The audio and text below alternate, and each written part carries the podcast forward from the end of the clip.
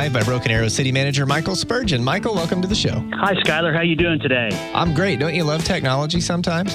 Oh, absolutely. It's, it's. Uh, I'm glad we're able to make the connection because there's a lot of good things. Hopefully, we'll be talking about uh, regarding Broken Arrow. Absolutely. I wanted to ask you about something that kicked off, and I meant to go. I live so close. I have no excuse. But it was the first Rose District Farmers Market um, just over the weekend here. How did that first week go? And tell me uh, if there's anything new that people need to know about this year. Uh, one word, it was amazing. Uh, first weekend of, of the uh, season, which the farmers market runs through October. Uh, the estimate was we had between uh, five and seven thousand people that were were at the uh, farmers market, which runs from eight to noon every Saturday. Once again, from April through about uh, early October, we had 48 vendors, and we have a waiting list of vendors that want to participate. Um, it was really good, and for the first season for Snap. Uh, we were able to uh, provide those benefits, and, and we had a number of folks that uh, were able to take advantage of that opportunity that we now have implemented at the at the uh, at the market. I understand there were some vendors who uh, were doing so well they had to leave and come back, and they kept selling out. Well, that's what I was told, which is which is amazing. The kind of support, and, and I uh, give a great deal of credit to Nicole Orchid, who is the Rose District uh, Farmers Market Coordinator, and uh, the community development team for just advertising and, and promoting the event, as well as going out and finding vendors to participate. I mean, it's such an amazing event where you can come down and get fresh fruit, depending on or vegetables, the time of year, plus the other vendors that have some incredible goods. All of them are essentially made locally, which means you're not only um, helping. Uh, you know, Broken Arrow and bring bring people downtown, but you're also supporting the vendors and entrepreneurs that are trying to uh, basically promote their their businesses and and their their uh, fruits and vegetables. Before we leave the Rose District, I just have a question for you. I live very near there, just south of all of the action. And I've noticed lately that um, it's just, and this is a good thing for the city, but I'll say as a consumer, it, it can be confusing. Um, I can't get into some of my favorite places to save my life. You know, I used to want to go to Main Street on like a Thursday night. I can't get in there.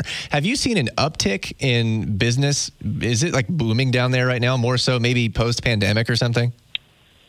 Absolutely. I mean, it seems like um, the businesses that we do have, the restaurants, uh, uh, they're, they're all really good businesses, uh, great places to eat. Uh, the I just hear so many positive things, and so I'm not surprised to hear that what may have been just a Friday or Saturday night when they were going to be busy to where now they're busy every night of the week. And then when you have uh, places like the winery, you have the the Chop Houses, which is one of the uh, the best rest, restaurants in the uh, in the metro area that was.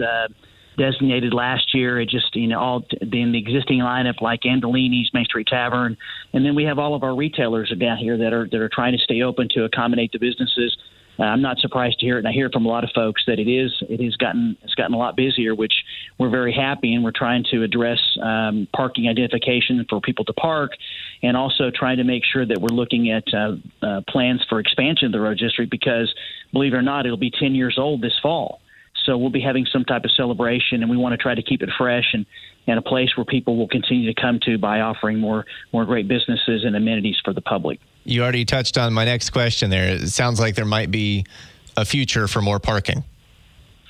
Oh, absolutely. I mean, we're looking at the Brio and all of the apartments there, and there's about 95 apartments that have uh, um, were built, and there's a waiting list, and then you've got about 30,000 square feet, I understand, of commercial, which is uh, almost all rented out. So we're looking at trying to expand the parking in the area to accommodate not only the Brio but the other businesses that are there. Plus, we have a number of developers that are interested in the downtown. So we're just trying to make sure the public matches the private sector effort to continue to grow our economy, create jobs, more opportunities to shop local, generate sales tax, which helps us make sure that we can provide great services uh, to all of our citizens and those that come to our city. All right, let's move on from the Rose District. I wanted to ask you about something I saw on the City Council agenda. You have a meeting coming up this evening, and it is uh, the proposed widening of Lynn Lane in a very busy stretch. This looks like it's between Albany and Kenosha. That's 61st and 71st. Um, it's another area that's grown so much that it's a little tricky to navigate, especially around rush hour. So, what's the plan over there? Well, quite frankly, Skyler, there are a few things that uh, keep me up at night, and one of them is is uh, the amount of traffic that we now have in our community. I mean, obviously, we want to try to widen our streets and to have a, a traffic corridor that will accommodate uh, our, our residents, you know, basically who get up and, and go out to work or go to school. And we've got some challenges. I mean, I, just to be honest about it, and we have a couple of intersections along uh, Highway 51 on Elm Place as, as well as Lynn Lane that uh, we need to make some improvements. And those improvements, we're talking, you know, 25 to 35 million dollars it could cost to do the uh, the realignments and the reconstruction, reconfiguration. And so we recognize that the only way we're going to be able to pay for those improvements to accommodate the traffic is with a partnership with the federal government, the state, and well as the local dollars that we have from our bond package. And so we're going to be submitting a grant application to the U.S. Department of Transportation, and we're going to be applying for $25 million to support uh, some some modifications to the traffic pattern there uh, to make sure that over the next five to ten years we can address those changes we need to make in order to accommodate the traffic and the volume we receive. Lots of growth happening. It's a, like you said, it kind of keeps you up. It's a good problem to have, though. It, it really is. Um, it just shows that everyone in the private sector and the public sector believe that Broken Arrow is a great investment. I mean, we have businesses that are looking at us every day, and we also have uh, new homes that are being built. We've had about 3,200 homes built in the last seven years. So, so people know Broken Arrow is a great community to live. It's a safe community. We have great schools.